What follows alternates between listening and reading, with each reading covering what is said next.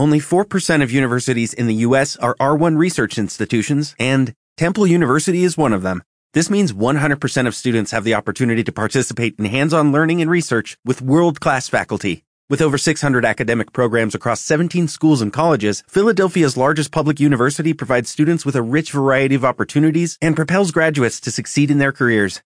Temple University. Schedule a campus tour today at admissions.temple.edu slash visit.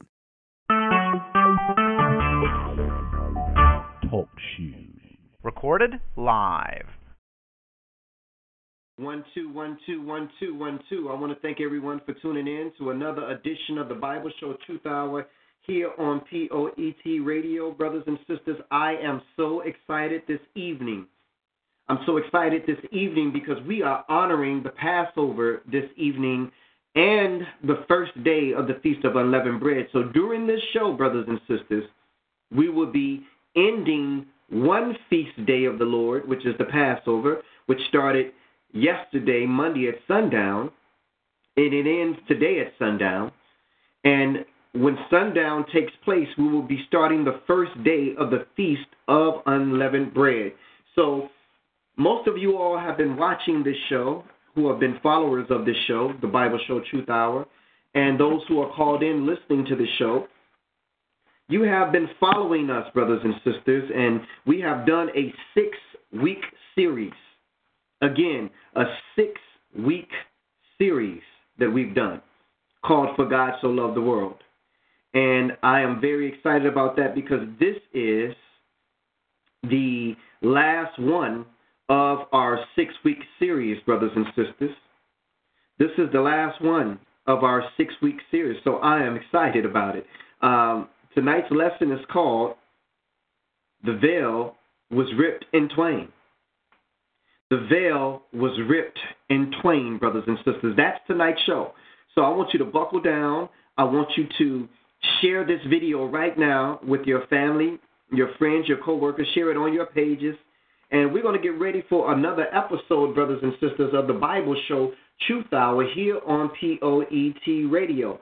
Just to go over with you the past lessons, um, for God so loved the world, how could this be? We explained in that lesson that John three sixteen mentions for God so loved the world. However, it didn't say for God so loved this world, which is what we explained in that particular lesson, and you can go back and listen to it on your own, but it explains how the world that God loved is the world that is to come. As it is written in Revelations, the twenty-first chapter, I, John, saw the holy city, New Jerusalem, coming down from heaven, prepared as a bride adorned for her husband. That world is not here yet, brothers and sisters, but God so loved that world so much that he sent his son to die for it. This world that we currently live in, not the earth, but this world, which means the government, the systems, and uh, the laws and those things are geared towards Satan's world. So we have to understand that the kingdoms, the government, and the system all belong to Satan, brothers and sisters. They all belong to Satan. And God hates anything that spawns from Satan. So if you love this world, then you can't love God. And if you love God, then you can't love this world. So that's what we spoke about on our first show, brothers and sisters. And then the second one was Jesus checks out on his creation. In other, in other words, Jesus had visited this earth several times in the flesh before he even came through Mary. Jesus had been here before, brothers and sisters. He had communicated with man. We're going to talk about that on tonight's show a little bit more in detail, but that was our second lesson that we dealt with, and that was part two of For God So Loved the World. Part three was God's feast days versus man's holidays. Now, if you are a Christian um, and you profess to be a Christian, you're supposed to be honoring today, the Passover. You're supposed to be taking the bread and the wine, brothers and sisters, the bread and the wine. If you are a Christian and you profess to be Christ-like or like Christ, brothers and sisters. This is what we're supposed to be doing today. But a lot of the churches don't teach that. They teach communion, which is not in the Bible. So anything that's not in the Bible, it came out of the mind of the man. And I know that some would say, well, Christ did say, as often as you do this, do this in remembrance of me, in remembrance of me. Well, how often, brothers and sisters, do you celebrate your birthday? Once a year. How often do you honor your anniversary, your wedding anniversary?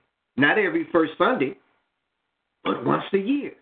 So how often should we do the Passover? As it is written, the fourteenth day of the first month at evening is the Lord's Passover. And what are we commanded to do during the Lord's Passover?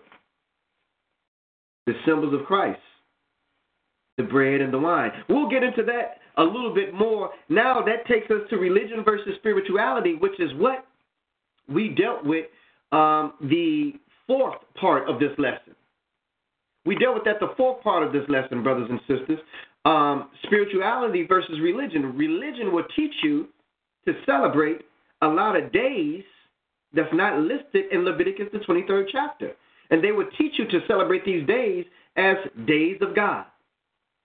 Christmas, they say, is Jesus is the reason for that season. Well, we say, no, brothers and sisters, Jesus is not the reason for Christmas, brothers and sisters. That's the Christmas season. No, it had nothing to do with Jesus at all, brothers and sisters, but it did have something to do with the sun god Ra.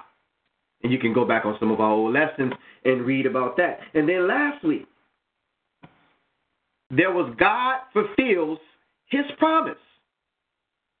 Jesus came and paid the debt for sin, brothers and sisters. God fulfills his promise. Well, we're going to talk about that today. This is our special show again tonight uh, on the Lord's Passover Day. This is our special show. So we're going to talk about all of that tonight on tonight's show. But first, I want to go ahead and bring in our brother, who's our reader.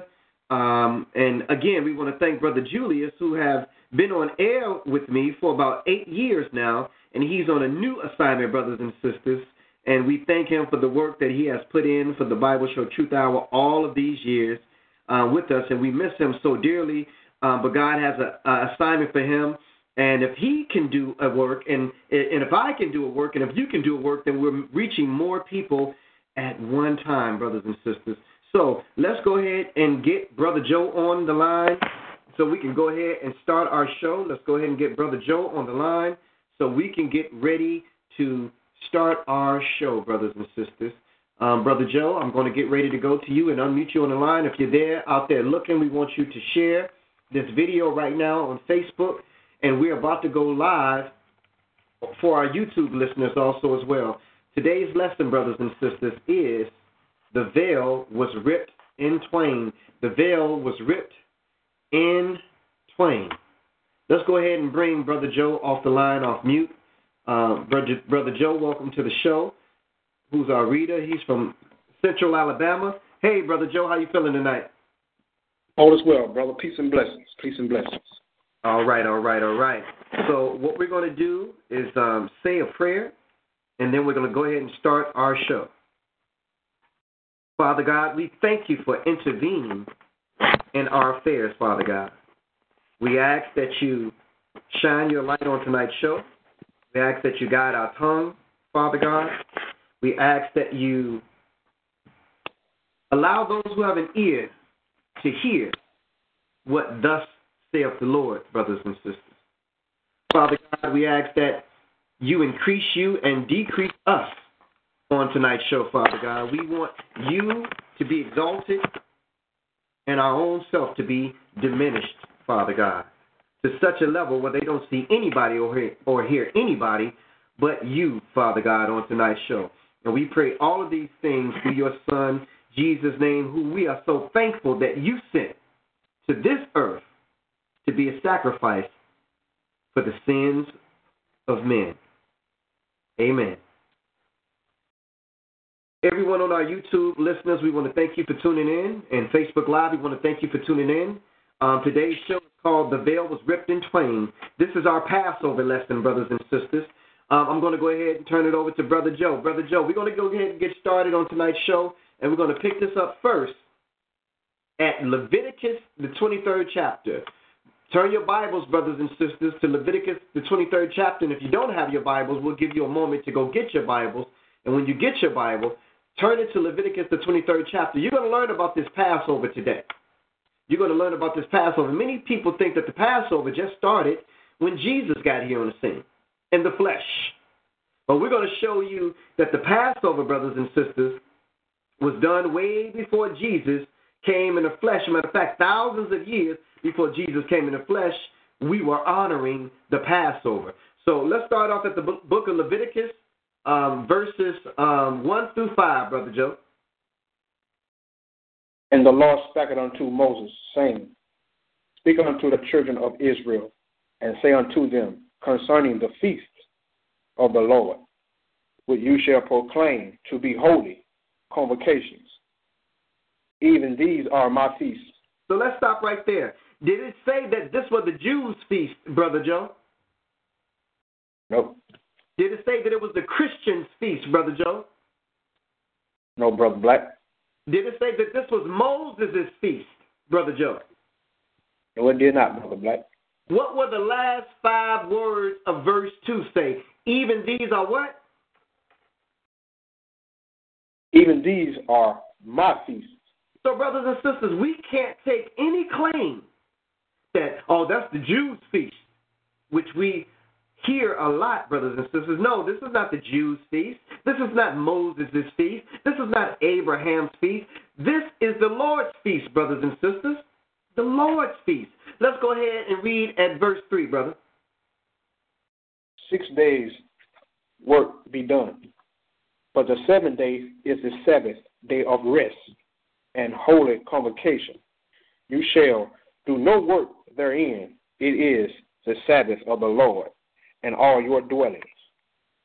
So, brothers and sisters, no matter where we live at, no matter what country we're in, because the Lord knew that he was going to scatter us, brothers and sisters. He knew that he was going to scatter us, so don't make it seem like, oh, well, um, the Lord didn't expect for us to be over here in America. The Lord didn't expect for us to be anywhere other than the land of Israel. No, brother, he told you in the book of Deuteronomy, the twenty-eighth chapter, that he would scatter us to the four corners of the earth, brothers and sisters, and we would go into a land that we had neither us nor our fathers have known, and we would be taken into that land by ships, brothers and sisters. So the Lord knew that we would be here, so being in America is not an excuse. It's not an excuse, brothers and sisters, to not keep the Sabbath day. Continue, Brother Joe, at verse four. These are the feasts of the Lord's, even holy convocations, which you shall proclaim in their seasons. So you can't do this anytime you want to do it. You can't do this every first Sunday. We're going to do this. Or every so-and-so, so-and-so, we're going to do this. That's not the Lord talking, brothers and sisters. That's you talking. And that's why um, part three, I'm sorry, part four of this lesson was religion versus spirituality. Religion would tell you that you got to take the bread and wine every first Sunday. But this says that these are my feasts, holy gatherings, which is what the word convocations mean, that you shall proclaim in their seasons. Let's read about some of them, Brother Joe. Continue. Verse five. In the fourth day of the first month, the fourth, sorry, in the fourteenth day of the first month at the evening is Lord's Passover. So the Passover is the fourteenth day of the first month at evening. So let's break this down real quick. Man says that the first month of the year is January. So according to God, if man lines up with God, then the Passover should be on January fourteenth. Why is the Passover never celebrated in January? Could it be that January is really not the first month of the year, brothers and sisters? Well, let's look at it real quick. When you stop at a stop sign, it's in the shape of an octagon because octagon represents eight sides. There's a sea animal called octopus because it has eight, tent- eight tentacles. So any word that has the root oct means eight. Is there a month that begins with the root oct, O C T? Yes, it is, brothers and sisters. It's called October. Well, when you say the word decade, the first three letters is D E C. When you say the word decimal point, which is rounding to the nearest tenth, it begins with D E C, which means ten. There's also a month that has the prefix D E C or begins with D E C, and that month is called December. And guess what? It's two months after October. So you got October, which means eight, no means nine, December means ten, January means eleven, February means twelve, brothers and sisters, March constitutes the first month of the year. But I didn't say March first now. I didn't say March first. So now let's look at this thing. If the Passover was yesterday, Monday, uh, Monday, April the tenth, at sundown, let's backtrack fourteen days before April the tenth.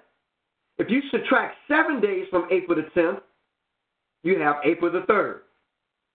Well, wait a minute. We got to subtract seven more days. Where's that going to take us? To the month of March. You get it? Now, if you subtract seven days from April the third, we have March twenty-seventh. So God's New Year's Day this year, which man calls two thousand seventeen, began on March twenty-seventh at sundown. And fourteen days after March twenty-seventh at sundown was Monday, April the tenth at sundown. So if March is the first month of the year, let's look at it. Although it's the twenty-seventh of March, it's still in the month of March. So you got March, April, May, June, July, August, September, October. It falls at eight. November, nine. December, ten. Brothers and sisters, you've been had. You've been took. You've been hoodwinked. You've been led astray. You've been run amok, brothers and sisters, by these Gentiles who have changed the calendar, they've changed the time, they've changed the days. But if it were not for the very elect, the whole world would be deceived, brothers and sisters. But because we know the word of God, you can't deceive us. Let's go ahead and continue. Now, since we know that January is not the first month of the year, and that um, the Passover was yesterday, and the beginning of God's New Year this year, New Year's Day was March twenty-seventh. Were you in church on March twenty-sixth before the time changed to March twenty-seventh, like you were on New Year, on what they call New Year's Eve? Oh, I was in church on New Year's Eve. No, you was in church at the end of the tenth month going into the eleventh month. That's when you were in church, brothers and sisters. So again, we're just showing you all of these things. But I tell you what, let's go back right now. Since we talked about Passover two thousand seventeen, and since we talked about that the Lord said that the Passover was his feast and not the Jews' feast, let's find out when the Lord gave it to them in the first place. Let's go back and find out when the Lord gave us the Passover the first time. Let's go to the book of Exodus, the twelfth chapter. The book of Exodus, the twelfth chapter, and we're going to read verses one through thirteen. Go ahead, my brother, when you got it. And the Lord spake unto Moses and Aaron in the land of Egypt, saying, this month shall be unto you the beginning of the months. It shall be the first month of the year to you. Speak unto all, I'm sorry. Go ahead, my brother. Speak unto all the congregation of Israel, saying, in the tenth day of this month, thou shalt take them, every man, a lamb, according to the house of their fathers, a lamb for an house. Mm-hmm.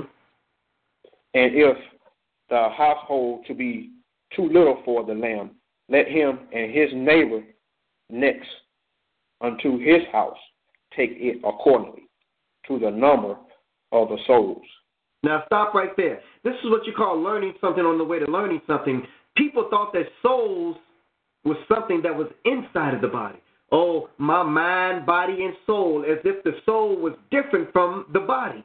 No, brothers and sisters, the soul is the body. What's inside of the soul is called spirit. So here it says the number of souls that are in the house. Go ahead, proceed, my brother. Every man.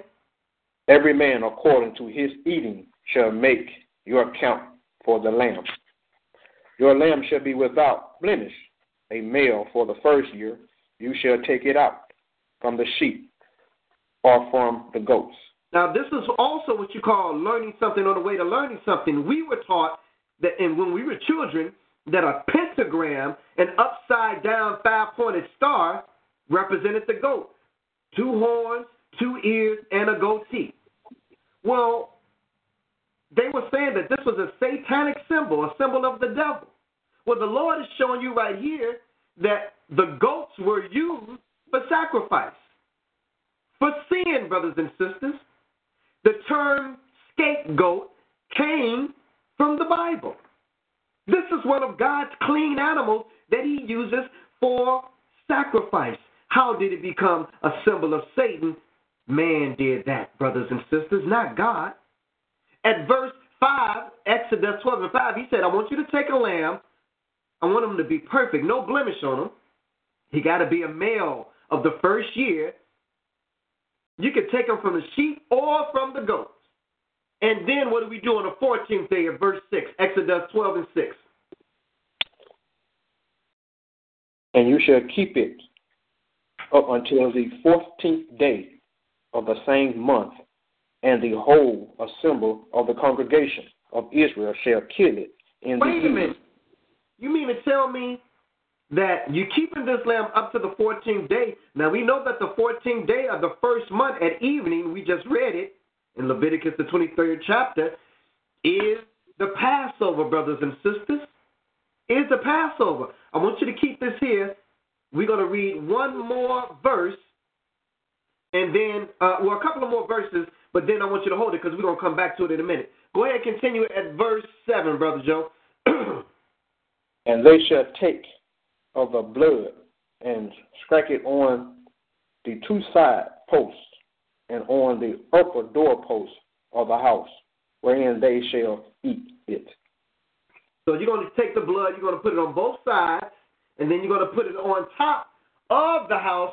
And why are you going to do this? Let's go down to verse twelve. Why are you going to do this? What did the Lord say he would do if you did that? Go ahead, my brother. Verse twelve. For I will pass through the land of Egypt this night, and I will smite all the firstborn in the land of Egypt, both man and beast, and again all the gods of Egypt. I will execute judgment.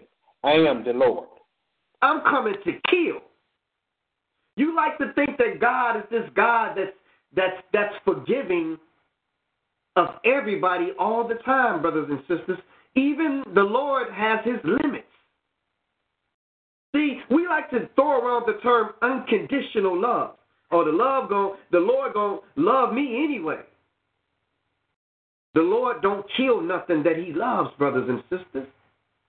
There is a point that you can get the Lord to where his love turns to hate, brothers and sisters. And Egypt got the Lord to that point that they had abused his people, the children of Israel, so much that he said, okay, Pharaoh, I got your number. You doing my people like that after I done sent my warning to you to tell you to let my people go? You going to just ignore what I'm trying to tell you? I'll tell you what I'm going to do. The next thing you say to Moses, I'm going to turn it around and do it to you. What came out of Pharaoh's mouth? Kill your son. I'm going to kill these boys. He already had done it. when Moses had escaped that persecution, when they killed uh, baby boys, trying to avert a Savior being born, here he is again, trying to do the same thing. The Lord said, I'm going to do you this time, Pharaoh. So, Israel, put that blood on the side doorpost or over the top. I don't care who do it. If you're an Israelite that do it, cool. If you're an Egyptian that do it, cool. But if you don't do it, I don't care if you're an Israelite or an Egyptian, I'm coming to kill your firstborn in your house. Verse thirteen. And the blood shall be to you for a token upon the house where you are. And I, and when I see the blood, I will pass over you. Stop. Stop and, right there. Stop right there. And when I see the blood, I will do what? Pass over you. Pass over you, brothers and sisters. This is where the term pass over came from. All the way from Egypt, all the way from uh, uh, the the great exodus of the children of Egypt, uh, children of Israel coming out of Egypt. The Lord said, if you put this blood over the doorpost and over the top, and when I come and I see it, I will pass over you. That's where the term Passover came from, brothers and sisters. That's where it originated from. That's where it came from. He said, I will pass over you, and the plague, go ahead, my brother. fourteen, and this day shall be upon you for all memory, memorial, and you shall keep it a feast to the Lord throughout your generations. You shall now keep it. Now let's back up a little bit because we didn't finish that thirteenth verse. He said, and I will pass over you, and, and the plague shall not be upon you to destroy you when I smite or kill the land of Egypt, brothers and sisters. So I just wanted to point out that to show you where the Passover started from. But let's even go back further than that, because we mentioned a lamb that was going to be killed on the fourteenth day, all right? We, we we talked about that lamb, but it was already predicted that the lamb was going to be killed. So let's even go back before the book of Exodus. Let's go back to the beginning, brothers and sisters, to the very beginning. Let's go to the book of Revelation and see if we can find something in Revelation, although that's the last book of the Bible, that talks about something that happened even before the children of Israel got in Egypt in bondage. Let's go to Revelations, the eighteenth, uh, the thirteenth chapter. Revelations, the thirteenth chapter. We're going to read one verse. Revelations, the thirteenth chapter, verse eight. Let's see if we can read about the prediction that a lamb needed to be killed. Because we read it in the book of Exodus, the twelfth chapter. We just read it. Take a lamb of the first year without blemish. Revelations thirteen and eight. And all that dwells upon the earth shall worship him, whose names are not written in the book of life of the Lamb slain from the foundation of the world. So, brothers and sisters, this is basically talking about when the Antichrist comes, when the beast comes, um, and the whole world will go after them and worship them and, and, and follow after them because they, he's going to deceive them. But it also states that the people who don't have their name written in the book of life, which is the recording of your activities here on earth, brothers and sisters, and that's what you're going to be judged by, not according to your heart. Yeah, God looks into the heart and he sees the heart, but he don't judge you by the heart. He judged you by the works that you do. Read Revelations, the twentieth chapter, on your own, just the last five verses. And it's going to show you that God judged everyone according to their works, based, though, on what's written in this book called the Bible. So it said here that the Lamb was slain from when, Brother Joe? From the beginning of what? The Lamb was slain from the beginning of the world, brothers and sisters. Now let's go back and see what caused the lamb to have to be slain from the beginning of the world. Let's go to Genesis, the third chapter, real quick. Let's see what happened that made God even have to send his son to be slain. Because it says that the lamb was slain from the beginning of the world. So even before the Passover was put in place, even before Exodus, the twelfth chapter, had happened, something else happened that caused the lamb to have to be slain. And it says here, from the beginning of the world. Let's read that. Genesis, the third chapter. Let's um, go to verse six, brother. Genesis three and six. And when the woman saw that the tree was good for food, and that it was pleasant to the eyes, and the tree to be desired to make one wise, she took of the fruit thereof, and did eat, and gave also unto her husband with her, and he did eat. Mm. So, brothers, and the, oh, go ahead, go ahead, my brother.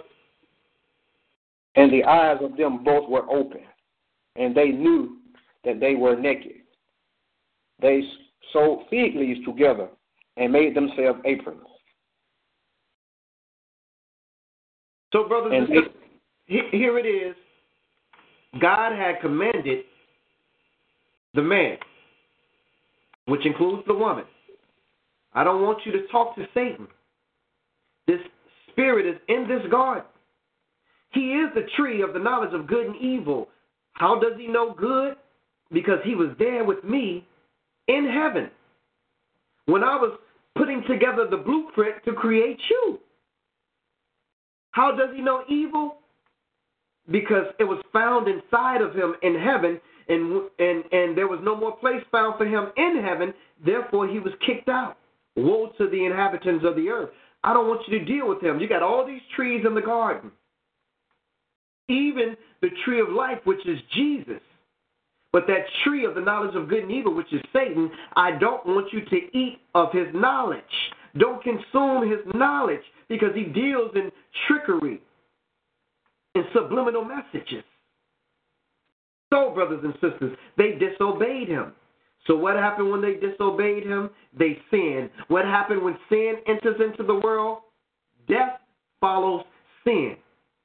Death follows sin, brothers and sisters. So what happened when they sinned? An animal had to be killed, brothers and sisters, and that's how God got the skin of the animal to put over their private parts. He got the skin of the animal to put over their private parts because something had to die when sin entered into the world, brothers and sisters. So let's read twenty-one real quick and we'll leave from this. Genesis three and twenty-one.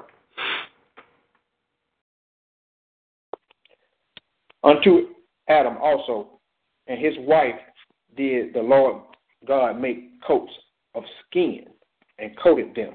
Where did he get the skin from to make coats from? It said, unto Adam also to his wife did the Lord God make coats of skin. Something had to die when Adam and Eve sinned, brothers and sisters. But that blood of that animal that was shed only could cover their sin, but it couldn't forgive their sin, brothers and sisters. That's why there was a need for Jesus to come, because before he came, sin could only be covered and not forgiven. Let's go ahead and read and go back, Brother um, Joe, to the book of Exodus, again, verse twelve, five and six. I want to go back here because I want to show the people something again. We just read it, but we're going to go ahead and revisit it. Exodus twelve, and then let's go back to five and six. I want to show y'all something real quick here. Exodus twelve, five and six. Your lamb shall be without blemish, a male of the first year. You shall take it out from the sheep or from the goats, and you shall keep it up until the fourteenth day of the same month, and the whole assembly of the congregation of Israel shall kill it the evening. Who, shall, the evening. Kill, who shall kill it? Who did it say should kill it, Brother Joe? Israel. The whole assembly of the congregation of Israel shall kill it. That being said, brothers and sisters, and this is in Exodus, but the lamb in Exodus represented the Lamb in the New Testament, which was none other than Jesus. Let's see if we can find in the New Testament where the congregation plotted to kill Jesus. Just like the Lord put here that the whole assembly of the congregation of Israel shall kill it. Talking about the Lamb. That Lamb was a prototype or a representative of the real Lamb that was to come. Let's go to the book of Luke, the twenty-second chapter. For those who just tuned in, you tuned in to the Bible Show Truth Hour on the three-time National Poetry Award-winning P O E T Radio. We're talking about today, the veil was ripped in twain, the Passover lesson. The veil was ripped in twain, the Passover lesson. We're going to go now to the book of Luke, the twenty-second chapter, and we're going to start this off at verse one. Luke twenty-two, verse one through three. Go ahead, my brother. Now the Feast of Unleavened Bread drew nigh, which is called the Passover. And let's stop right there, because we didn't read in Leviticus twenty-third chapter that the Feast of Unleavened Bread was called the Passover. We, Passover. We didn't read that there. So now what do we do with this right here, brothers and sisters? We got to righteously divide, because this right here is in error. Yeah, it's in the Bible, and it's in error. I'm not afraid to say that there's some things in the Bible that are in error. It says, now the Feast of Unleavened Bread drew nigh, which is called the Passover. It's not called the Passover. The Passover is on the fourteenth day of the first month of the year, and the Feast of Unleavened Bread is on the fifteenth day of the first month of the year. Now, that might have been what people called it, but that's not what God called it. And I got to go with what God said versus what people said. Read it on your own in Leviticus, the twenty-third chapter, and you tell me if the Lord called the Feast of Unleavened Bread the Passover, or if he called the Passover the Passover and the Feast of Unleavened Bread the Feast of Unleavened Bread. Let's go ahead and go to verse two. And the chief and the chief priests, scribes, saw how they might kill him, for they feared the people. So see, brothers and sisters, Jesus didn't have a big problem with the government, with the ruling leaders of his day, because that wasn't his mission at the time. He didn't come over to, he didn't come into the world to take over the government at that time.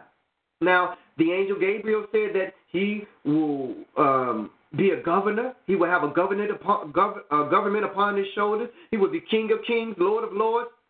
But at that time, he came into the world for a sin offering. So he wasn't concerned about the government during that time. He was concerned about the religious leaders during that time. He came to correct them during that time. So he told his followers, he said, look, do what they say, but don't do what they do, because they are hypocrites.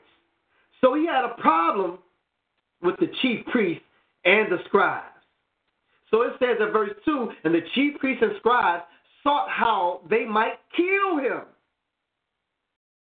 See, brothers and sisters, how these things line up?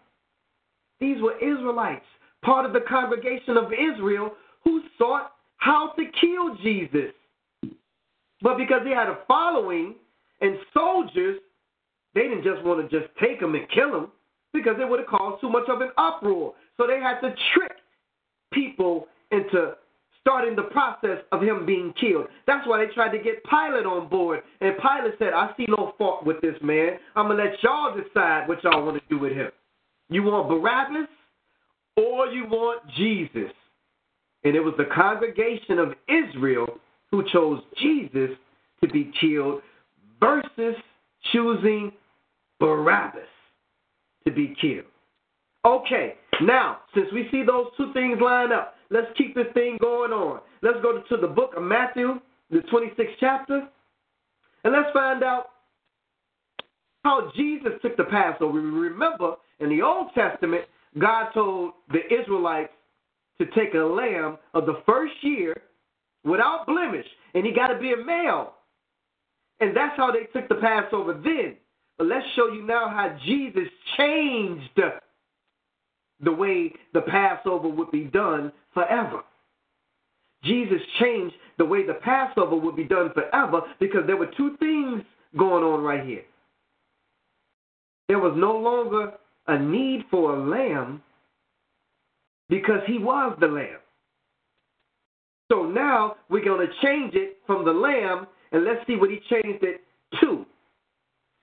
Matthew twenty-six, twenty through twenty-eight. Let's go ahead and read, brother. Now, when the evening was come, he sat down with the twelve. And as they did eat, he said, Verily I say unto you, that one of you shall betray me. Mm.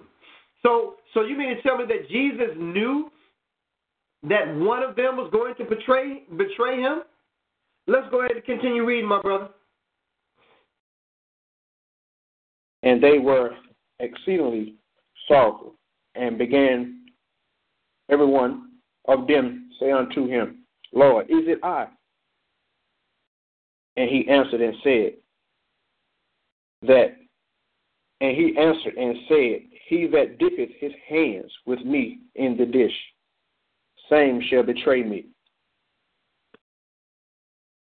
The Son of Man gotten as it written of him, but who unto that man by whom the Son of Man is betrayed. It had been good for that man if he had not been born. So in other words, Judas, who betrayed Jesus, it said it, it would have been better if he had not even been born, brothers and sisters. Jesus already knew who was going to betray him. He already had pointed them out, brothers and sisters. But let's go ahead and read about some more interesting facts right here. Verse twenty-five, um, and let's go ahead and continue. Verse twenty-five through twenty-eight. Then Judas, then Judas, which betrayed him, answered and said, Master, is it I? He said unto him, Thou hast said. So, brothers and sisters, it's just like somebody said to you, and you ain't even talking to them directly. Hey, are you talking about me? Jesus said, you the one that said. I ain't said, you said it. You already know that it's you. Go ahead and continue at verse twenty-six through twenty-eight. And as they were eating, Jesus took bread and blessed it and brake it and gave it to the disciples and said, Take, eat this, is my body. So the lamb, brothers and sisters, was replaced by the bread. The body of the lamb was replaced by the bread. So you see how Jesus changed the taking from the lamb to the bread at this particular Passover, because again, something is about to happen. We haven't gotten to it yet, but we're going to show you what's going to happen. Now, this is the lamb talking, brothers and sisters. Go ahead, my brother. twenty-seven. And he took the cup and gave thanks and gave it to them, saying, Drink ye all of it, for this is my blood of the New Testament, which is shed of many for the remission of sins. So now we get in here, brothers and sisters, Jesus' blood, which is representative of this wine right here, brothers and sisters. A New Testament. My blood is going to be shed for many for the remission of sin. Take this bread right here, brothers and sisters, and break it and pass it. This represents my body. So we got the body and we got the blood, brothers and sisters. So I'm showing you how Jesus changed the meal of the Passover from the lamb to bread and wine. But I want to show you, brothers and sisters, that that wasn't even new. Although it wasn't done in Exodus, let's find out what was done before Exodus, and let's see if Jesus did nothing more than pick back up what he put down even before the book of Exodus. So we're going to go ahead to Genesis, the fourteenth chapter. We almost done, y'all. Genesis, the fourteenth chapter. Let's go there. Genesis, the fourteenth chapter. And we hope that you're following this with your Bible, brothers and sisters. Genesis, the fourteenth chapter, eighteen through twenty. And let's find out who else, brothers and sisters, had um, bread and wine. Genesis fourteen, verses eighteen through twenty. And Melchizedek, king of Salem, brought forth bread and wine. And he was the priest of the Most High God. So here's, and he, I'm sorry. So, so here's a king by the name of Melchizedek who brought forth bread and wine, and he was a priest of the Most High God, brothers and sisters. So we got bread and wine in the book of Genesis under Melchizedek. We got bread and wine in the book of Matthew, the twenty-sixth chapter, under Jesus. Could there be a connection between the two, brothers and sisters? Could it be that this priest of the Most High has a connection with the priest of the Most High in the New Testament? Let's go ahead and keep reading about this Melchizedek. Verse nineteen, and he blessed him and said, Blessed be Abraham of the Most High God, possessor of heaven and earth. And blessed be the Most High God, which hath delivered thine enemies unto thy hands, and gave him tithes of all. So Abraham, Abram gave this high priest, the priest of God, he paid him tithes. That's what you do to priests, or that's what you do to um, a, a, a, a, a religious, not religious, a spiritual foundation. You pay tithes. And that's the first time that tithes were actually paid. So what Abram did constituted uh, something that would be continued even to this day, brothers and sisters. But we got to read some more about this Melchizedek, because we got to find out his connection with Jesus. Because, again, he had the bread and wine. Jesus had the bread and wine. And we know in between the two, there was a lamb that was killed and eaten in Egypt. So we got the bread and wine and we got a lamb. Let's connect this thing together. Let's go to the book of Hebrews, the seventh chapter, verses one through three. Hebrews, the seventh chapter, verses one through three.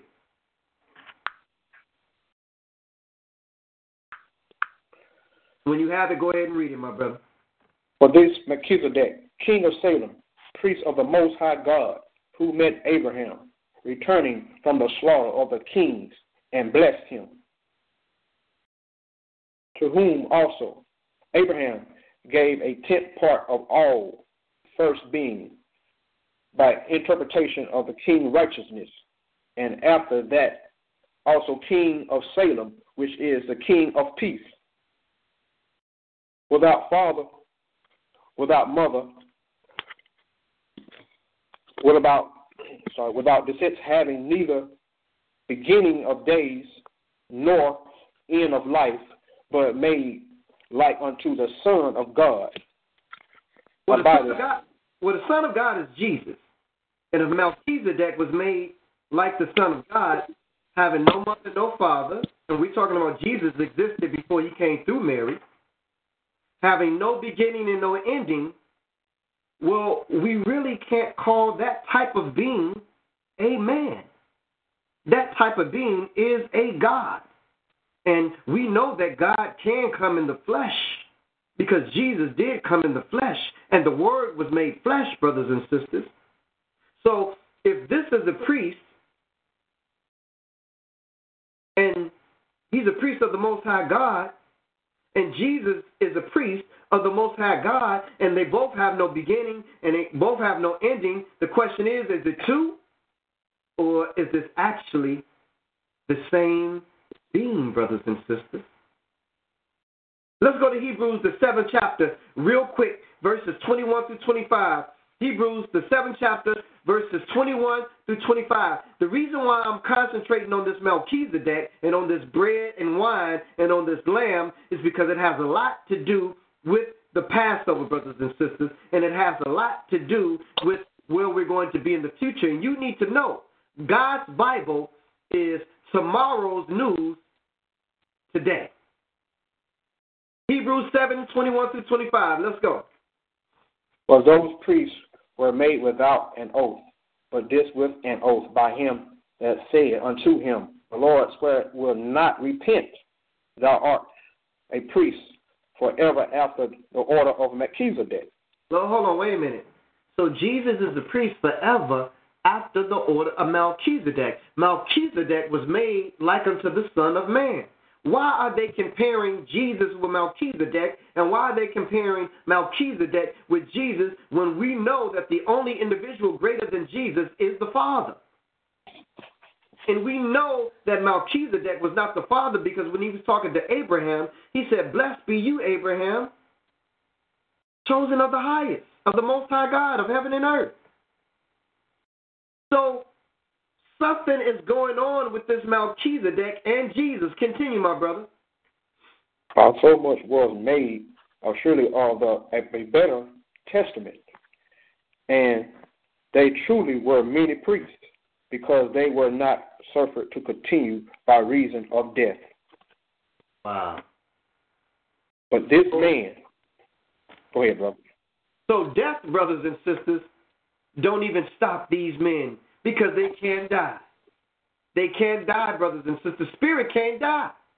So you can pick up a fleshly body and put it down, but these men continue continually. Go ahead and continue, my brother.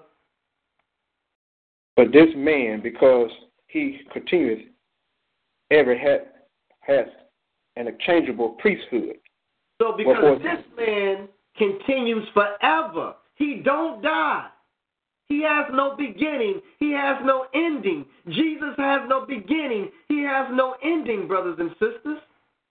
That's why when he laid down his life, because they couldn't take it, he picked it back up three days later, because he has no ending and he has no beginning, brothers and sisters. And I'm here to declare to you tonight that Jesus is Melchizedek, and Melchizedek is Jesus. He just didn't go by the name Jesus in the Old Testament. He went by the name Melchizedek. Look it up and research it on your own, brothers and sisters. Let's continue reading the last verse. Wherefore he is able also to save them to the uttermost that come unto God by him, seeing he ever liveth and maketh intersection of them.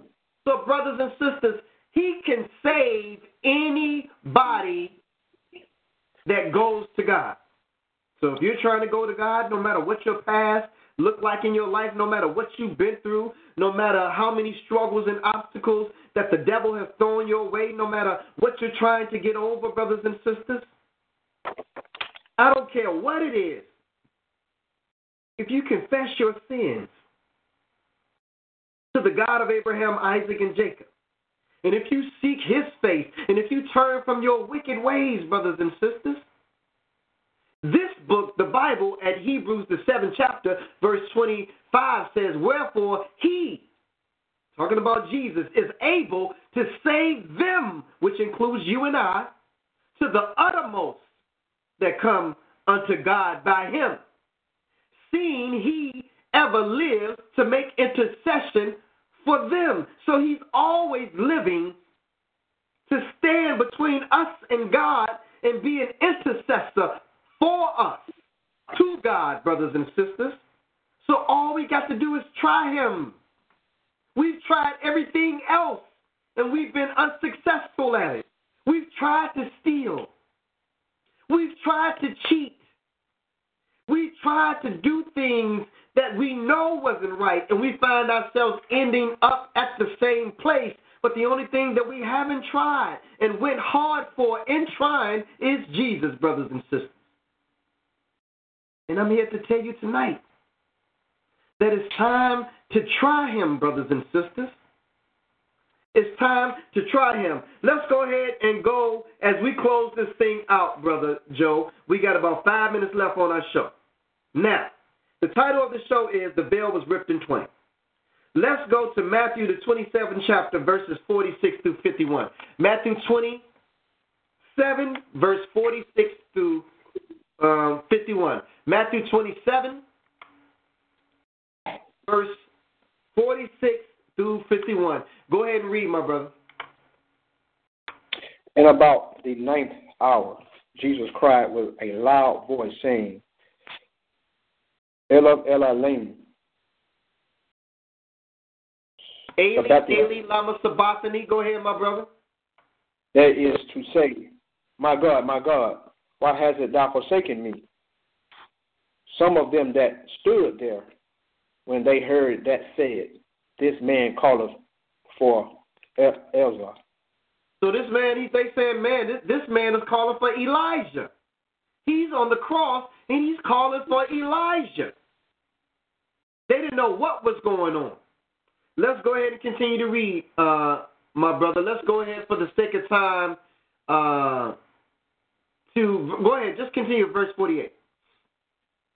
And a straightway one of them ran and took a sponge and filled it with vinegar and put it on the reed and gave him gave him to drink. Now, when they did that, brothers and sisters, because that was also a prophecy, he knew that his mission was complete, brothers and sisters. But that's another lesson for another time. Let's go ahead um, and do the last three verses, forty-nine through fifty-one. The rest said, let be, let us see whether Elijah will come to save him. Jesus, when he had cried again with a loud voice, yelled up the ghost. So this time when he cried with a loud verse, voice, he died, brothers and sisters, in the flesh. Like we all gotta die in the flesh, brothers and sisters. So this time he actually died in the flesh. Verse fifty-one. But something happened that the whole world missed, brothers and sisters, which is the title of our lesson, The Veil Was Ripped in Twain. This is very important. Please remember this verse. No matter if you remember anything on the show, remember this. Matthew twenty-seven, fifty-one. Let's go. And behold, the veil of the temple was rent and twined from the top to the bottom, and the earth did quake, quake, and the rock rent. So this veil, brothers and sisters, was ripped in half. What is it about this veil, brothers and sisters, that was so deep that it was ripped in twain? It's a piece of cloth. When he died, brothers and sisters, the veil was ripped in twain. Yeah, we got we, we got uh, props on our show, brothers and sisters. When Jesus died, the veil was ripped in half. What do you mean, Black Ice? What is this veil you keep talking about? Why is your show tonight on the Bible Show Truth Hour called The Veil Was Ripped in Twain? What does this have to do with the Passover? What does this have to do with the sacrifice of Jesus? What does this have to do with the remission of sins, Black Ice? Please tell me. Well, let me answer your question. In order to answer your question, first we got to find out what the veil was used for. If the veil was ripped in twain, let's find out what it was used for. Real quick, let's go to the book of Exodus, the twenty-sixth chapter. Let's find out about this veil and what it was used for. Exodus, the twenty-sixth chapter, verses thirty-one through thirty-three. Go ahead, my brother. And thou shalt make a veil of blue and purple and scarlet, and fine twined line, linen of cunning work, with cherubims shall it be made, and thou shalt hang it up for pillars of shemit wood, overlaid with gold. Their hook shall be gold, upon four sockets of silver. And thou shalt hang up. Go ahead, brother. I'm sorry. So this veil was made out of linen. It even mentioned the colors of this veil, brothers and sisters. It said that this veil would be blue and purple and scarlet, fine twined linen of cunning work, with cherubims shall it be made. Cherubims are angels, brothers and sisters, and you're going to hang this veil up. You're going to hang it up, brothers and sisters. You're going to hang this veil up. And let's go ahead and go to verse thirty-three, and let's see where the veil was going to be. Go ahead. And thou shalt hang up the veil under the taches, that thou mayest bring to neither.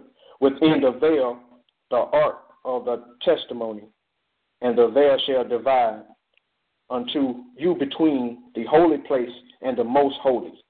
So the veil was going to be between you and the holy place, brothers and sisters. So in other words, there would be a tabernacle that would be made. And in that tabernacle would be certain things.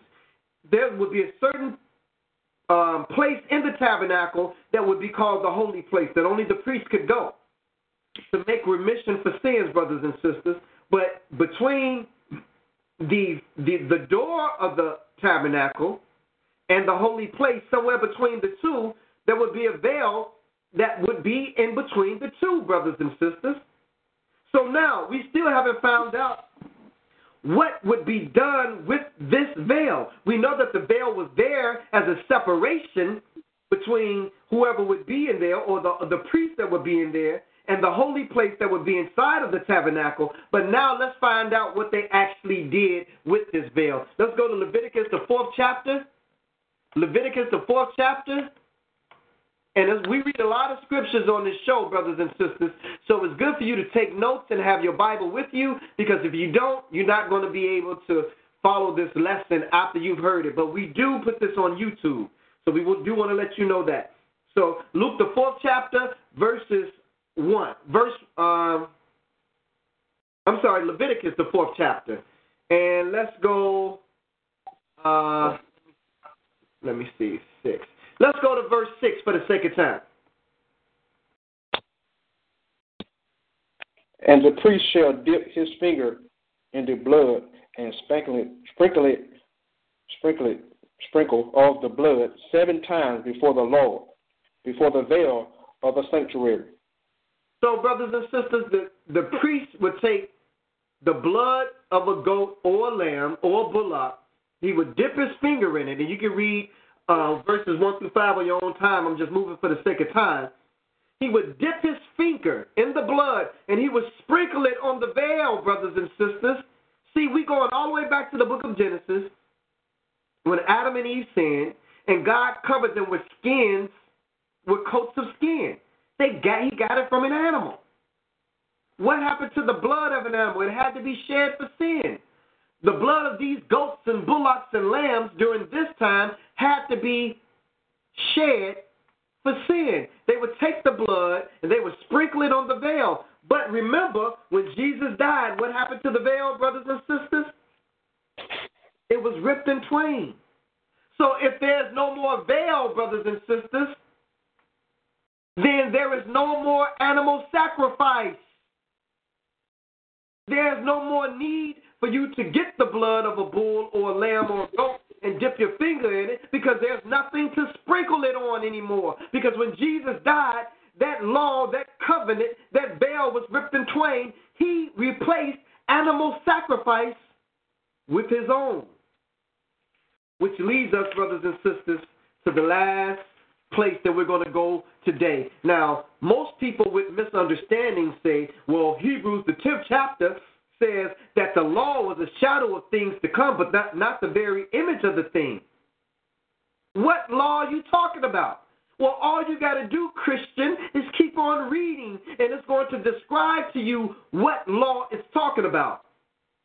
Because there are several laws, but when you say the law, then you need to explain to me what law you're talking about.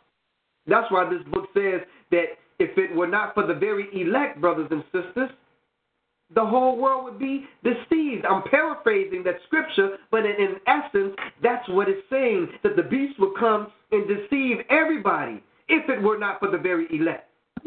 But you become one of the very elect when you read God's word and stop going off of what preacher and pastor is saying and not verifying what preacher and pastor is saying with what's written in this book. Hebrews ten and one. Let's read.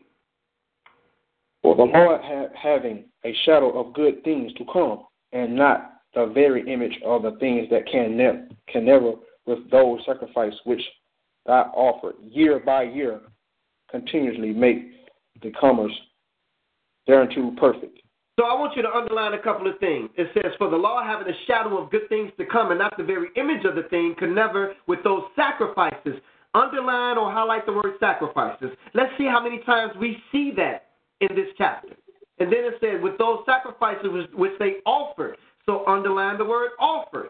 So we got sacrifice one time, we got offered one time.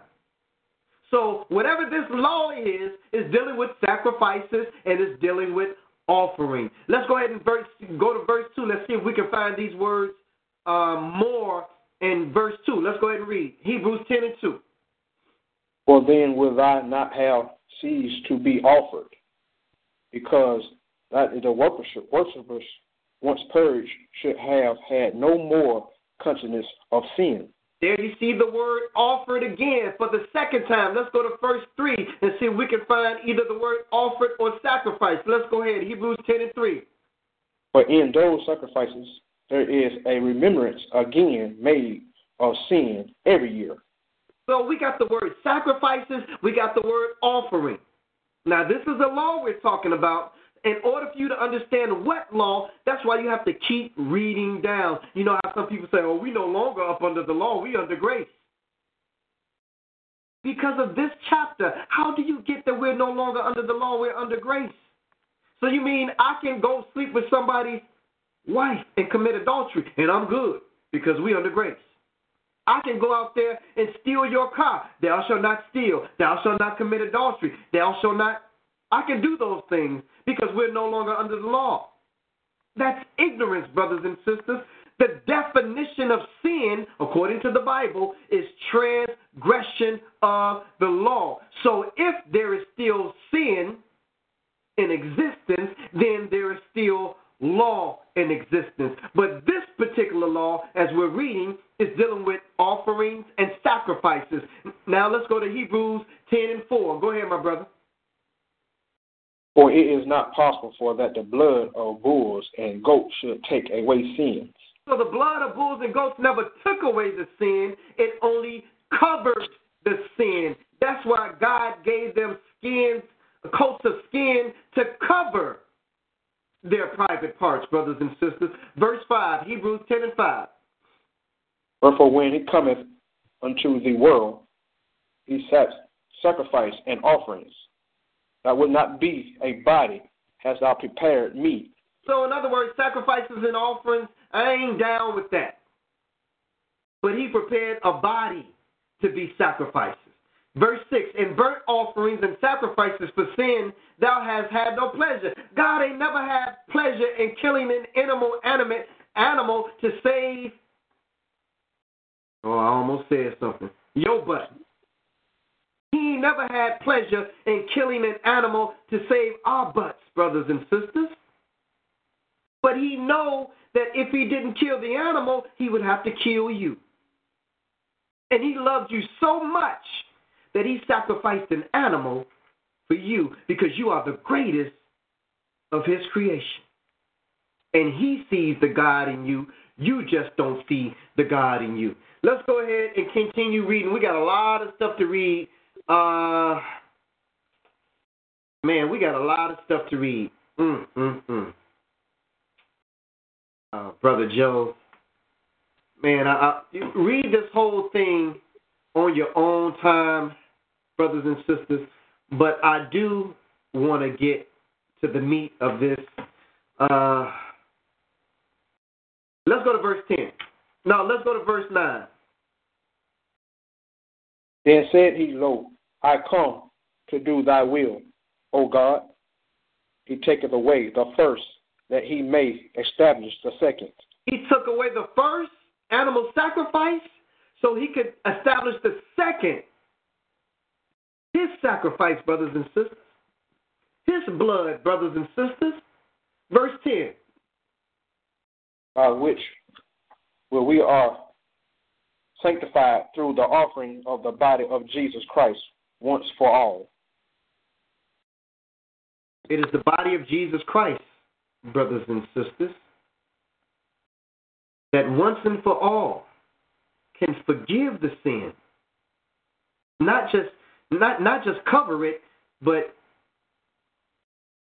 forgive the sin. Take it away, brothers and sisters. There's so much in here, but I think that you get the point. Let's go ahead and close out, Brother Joe, at verse twenty-six. Go ahead, verse twenty-six. Now your sin is taken away. You have said, God, I want to change my ways. I'm sorry for doing the things that I've done. Please forgive me. I ask that you forgive me in the name of Jesus. I'm going to get baptized for the remission of my sins, in the name of Jesus. You can't just get baptized. I'm baptizing you in the name of the Father and the Son and of the Holy Spirit. Those are titles. You got to be baptized in the name of Jesus, brothers and sisters, for the remission of your sins. And some people even say, I'm baptizing you in the name of God the Father, God the Son, God the Holy Spirit. It got to be in the name of Jesus. Last verse, Brother Joe, go ahead. For if we sin willfully, after that we have received the knowledge of truth, there remaineth no more sacrifices for sin. So, brothers and sisters, you know the truth now. If you continue to sin, Jesus ain't getting up on the cross for you no more to die for you, brothers and sisters. That's why we got to be careful. You and I, I'm not exempt from this, brothers and sisters. So when we know the truth, we got to try our best to apply the truth. Ladies and gentlemen, brothers and sisters, happy Passover, which was yesterday. Now that the sun is down, this is starting the beginning of God's next day, which is now we're in the Feast of Unleavened Bread. You cannot, brothers and sisters, eat any bread for seven days that has anything that makes it rise. So if you have any bread in your house, please go and put them in the garage. Take them out of your house, brothers and sisters, because that leavening in the bread represents sin, according to Leviticus, the twenty-third chapter. So it has to be the type of bread that doesn't rise, brothers and sisters. The type of bread that what that doesn't rise. I want to thank you for tuning in to another edition of the Truth Hour Bible Show um, here on P O E T Radio. This was our sixth and final lesson, part six of For God So Loved the World. He fulfilled his promise. He checked on his creation. He gave you his feast days versus man holy days. He gave you the word of God, which is spiritual, versus what man gives you, which is religion. And this is why tonight's lesson was The Veil Was Ripped in Twain. For our YouTube listeners, I want to thank you for tuning in. If anyone out there wants to be added to our reminder text invite list, text your name and the keyword Truth Hour to three one two, seven one nine, seven three one zero. Y'all stay on the line, Facebook. Stay on the line, Talk Shoe. YouTube listeners. Until next Tuesday, peace and blessings. Let's go ahead and go to the phone lines and find out what our listeners thought about tonight's show, brothers and sisters. We asked the Lord to intervene in our affairs, and we say thank you humbly. And we pray that everybody listening and watching was edified and that God was glorified on tonight's show. And I pray these things through your precious Son, Jesus' name. Amen.